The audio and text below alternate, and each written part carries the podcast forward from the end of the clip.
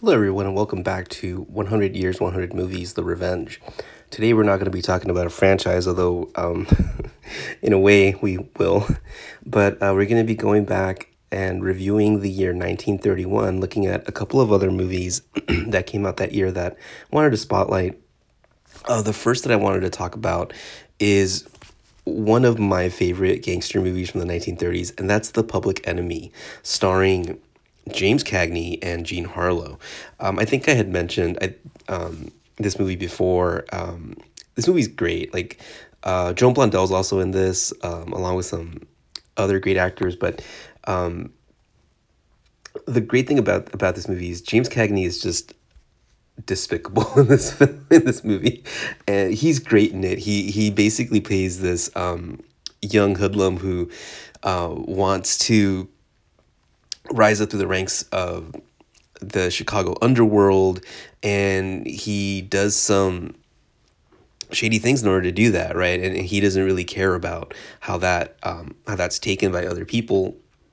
Um, he's just in it for himself, and um, he ends up um, just getting and getting himself into trouble basically um, and just doing a lot of just things that in order to, get ahead that aren't very nice. Um, but the great thing about about it is just it's watching James Cagney. Like I love Cagney, and I just think his energy is great.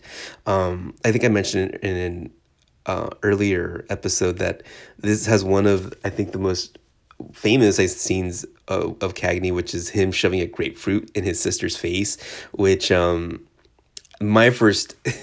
the first time I ever saw that was in a Simpsons episode where Homer's lying about, I'm sorry, where Bart is lying about being an orphan and he gets a, um, uh, he, he gets, um, uh, um, a grapefruit shoved in his face. It's just like such a random thing to shove a grapefruit in someone's face. It, it's just, it's fucking great, you know? And, um, this is one of those movies I think from that time period, alongside Scarface and Little Caesar, that really kind of cemented um, the popularity of the gangster movies at that time. Um, and interestingly, those are all from different actors. So like um, Scarface is Paul Muni.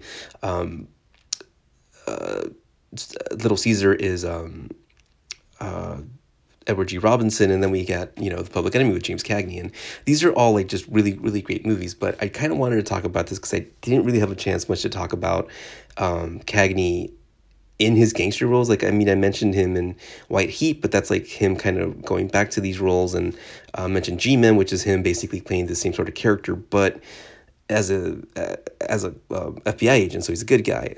Um, for me, I think like a lot of what I like about Cagney is one his delivery. Like he has this very distinctive voice and his movement. Like he, um, like I mentioned, you know, he he he used to, he did dance, so he has his way of moving that he, he just kind of like it's graceful and and it's weird because he plays these characters that on their face, like I said, are despicable. Like they do terrible things, but you kind of like him. He, he's got this charm to him, and you kind of want to root for him. And and um, like I said, I mean, th- this movie, um, even though it's oh, it, it actually I think it's it's probably because it's past the Hays Code.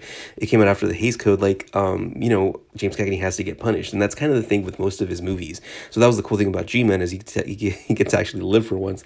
Um, because like in in this movie, even like like the, I think the two most iconic shot things from this movie are one, like I said, is that um that tan- the, him shoving the tangerine I'm sorry the um, the grapefruit in his sister's face and the other I think is the end of the movie where um you know he he once again this movie has like this weird relationship with his mom and she's always worried about him and at the end of the movie like he's like oh don't worry like he's fine we'll bring him to you and yeah they bring him to him in, in like a casket like and he literally like the last shot of him is him in a casket and falling over. It, it's crazy stuff but um the public enemy is just it's if you're gonna watch a Cagney movie if you just want to see what his deal was like and and um just kind of get the epitome of, of the role that he was known for at that time um, you got to watch The Public Enemy.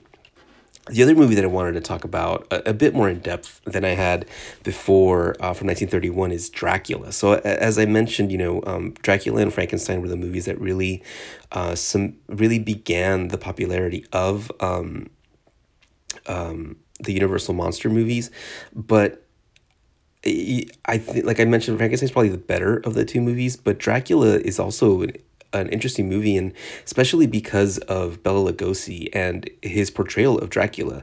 Like as I mentioned before, you know, he had um, done a stage production of Dracula, so he it was a character he was familiar with, but um, his this character is so this take on this character has become so iconic that I think, like even something like um, Hotel Transylvania, like their take on um, on Dracula, which is Adam Sandler doing him, they still have the blah blah blah jokes because everyone thinks of Bela Lugosi's uh, way of talking being that he was um, Hungarian American. He was from Hungary and he, so he had an accent, but just his, his like lilt and the way that he, he kind of spoke. Um, but yeah, Lugosi's great in this movie. Um, it was directed by Tod Browning and um, Browning always like he always tried to make his characters really tragic and um, they kind of had to there was like certain things he wanted to do in this movie that they didn't allow him to, which he was able to do um, in later movies that, and we're going to talk about that.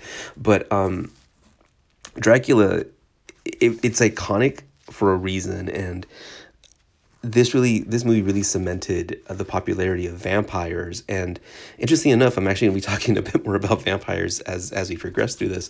So that's why i kind of mentioned you know like um, here we are talking about universal monsters again and we're talking about um, vampires. That's something that we're going to be talking quite a bit about because i, I kind of neglected vampires um, to the because de- i kind of wanted to focus more i think on on other movie monsters.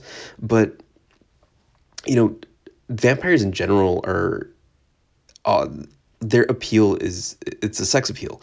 And like the act of drinking blood it's always been kind of seen as um, a stand-in for sex. And definitely in this movie it's coded that way. It's, we're talking about the 1930s and um, even though it was 31 and you can still kind of get away with stuff you know they um, a lot of it is implied. And like one of the things that I, I like about this movie and i like about the universal monsters in general is that they don't ever really show you that they kill anybody. Like it's implied that they do. And it's basically all they just choke people out. Like, um, you just get these shots of them like going for someone's throat and then they're dead. I mean, obviously Dracula is drinking blood as opposed to maybe putting his, arm, his hands around someone's throat.